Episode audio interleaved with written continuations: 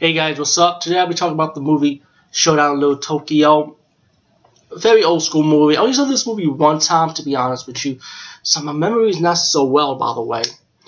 And um, Showdown Little Tokyo is pretty much about this evil yakuza leader who takes over Little Tokyo with his criminal activities.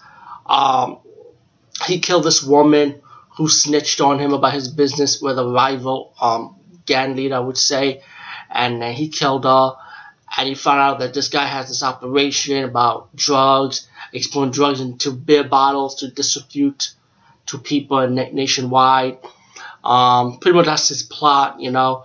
Meanwhile, you got this cop guy played by Dolph Lundgren, and of course, you got a new partner, another cop guy played by Brandon Lee, as they have to work together to put a stop to him. And um, as they as they try to stop him, um, and he he can't like kill him right away because you know he's he's a cop. You know, you got you can't do that. So Manley kind of talk, he's kind of kind of like talked him out of it, and um, so they walked away.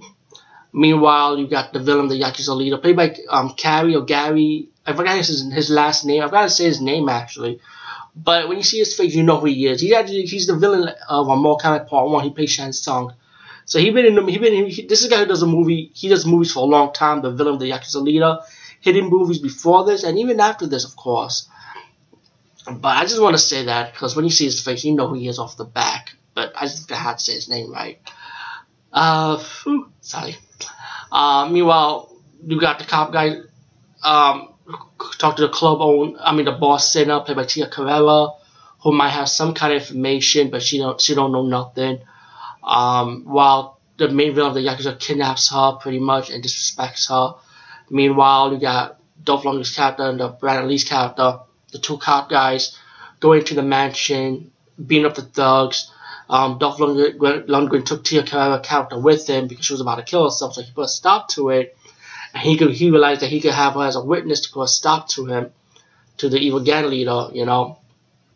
So while they while they come out facing the thugs, and he um, went to the bathhouse, stopped Kamigawa's character for a while, you know the, the thugs for a while, but they went back to the bath. They must have defeated him in the bathhouse. They got to, they got to his home and um, tell you know, you gotta come to my to my move to another place to protect you. And then Cary Tagawa's character got pissed off, and that's when he sent his men over to the house and um, defeated. Um, they was found off the thug, the two cop guys, but they were able to catch Tia Carrere's character and kind of make Dolph Lundgren and Bradley's character drop their weapons and come with them, and they start torturing them with electricity while the villain of the Yakuza leader um, got Tia Carrere back in his car watching this.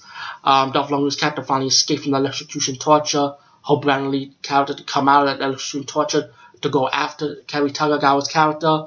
Once they got into the car, they were ambushed, and the car was being crushed. And then they lead their, lead their car to another question machine and then while they while the evil thugs, the gang leader, the yakuza thought he they were dead, they were able to escape the trap. And then so that's when they start preparing, gearing up, guns, fixing themselves up, and ready to stop Cary Tagawa's character by going to his main base, stop a drug operation, save the girl, and fight with thugs and fight Cary Cary. I should go to IMDb and look up his name, but to fight off the evil yakuza leader um, and then you get the one-one battle with Dolph Lundgren versus versus the evil Yakuza leader in a sword fight. Dolph Lundgren defeated him, and then you got Brandon Lee, Tia Carrere's character, from walking off from Little Tokyo while all the Japanese residents start bowing down to him, show respect. Um, the story is a, is a simple plot actually, you know, nothing new. Two cars trying to stop a Yakuza leader of, of his drug operation, and of course solving that murder case about the blonde female that was murdered by the Yakuza leader when her head got cut off.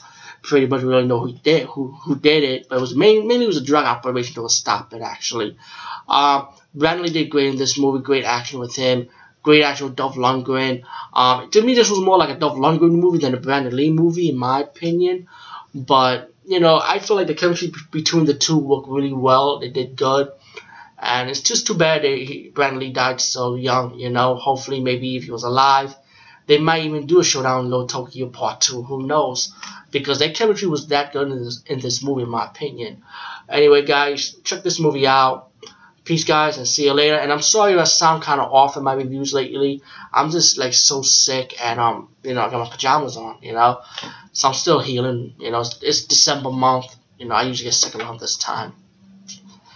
Alright, peace, guys. See you later. If I have not said